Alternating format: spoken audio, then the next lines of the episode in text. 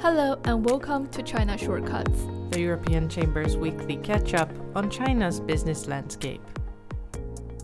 According to data released on 17th November by China's Ministry of Commerce, the actual use of foreign direct investment in the country in the first 10 months of 2023 fell 9.4% year on year.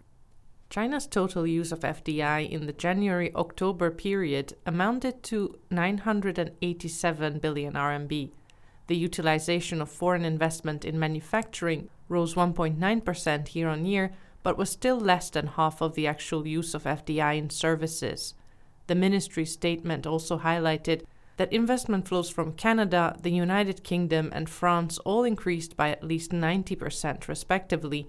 However, the statement did not specify the amount of FDI from any of the listed countries.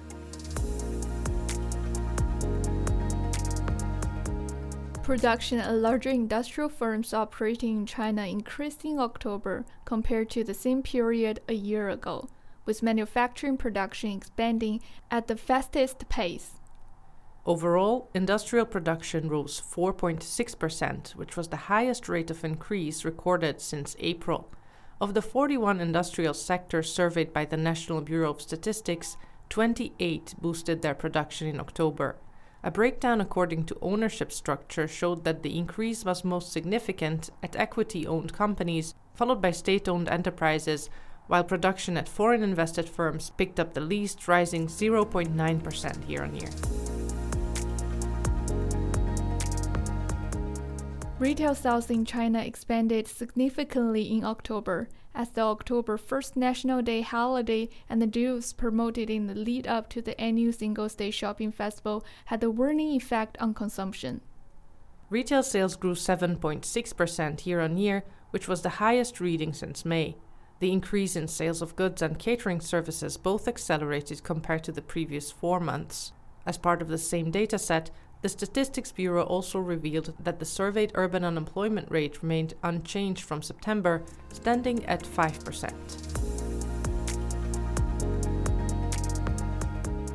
On 16th November, European Commission President Ursula von der Leyen delivered a speech at the European China Conference 2023, highlighting the need to raise concerns while at the same time leaving space for a discussion on the development of the EU China relationship to the benefit of both sides. The European Commission President stressed that achieving a level playing field in the EU's trade relationship with China will be at the center of the upcoming bilateral summit, which will take place early December. She elaborated on the EU's de risking strategy by saying that it stands on three pillars, which are protecting the EU's legitimate interests, dialogue to address differences, and diversification with partners. Speaking on the key issues of the EU China relationship, von der Leyen mentioned the imbalance in trade, with China's trade surplus with the EU breaking a historic record in 2022. She also warned that China's overcapacities in protected industries could undermine the EU's industrial base if released onto global markets. According to the South China Morning Post calculations based on export data released by China's customs authorities on 20th November, China's electric vehicle exports to the EU reached a record high in October. Rising 32% year on year, the total value of EV exports from China to the EU surpassed 2 billion US dollars, while the European Union is conducting a probe into Chinese government subsidies provided for EV makers. The regulatory landscape in China is constantly evolving making it challenging for business to stay compliant. Recent years have seen the introduction of several laws and regulations to address data security concerns, all of which have significant implications for businesses operating in China.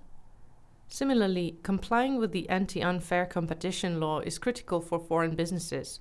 The Supreme People's Court issued a guideline on the interpretation of some issues concerning its application last March, and revisions to the law are continuing. Join us in Shanghai on 29th November for this year's compliance conference, which will focus on the themes of data security and anti unfair competition law and explore the challenges and opportunities of balancing compliance with business operations in China. Thanks for listening. Tune in again next week. In the meantime, please find useful links in the episode notes.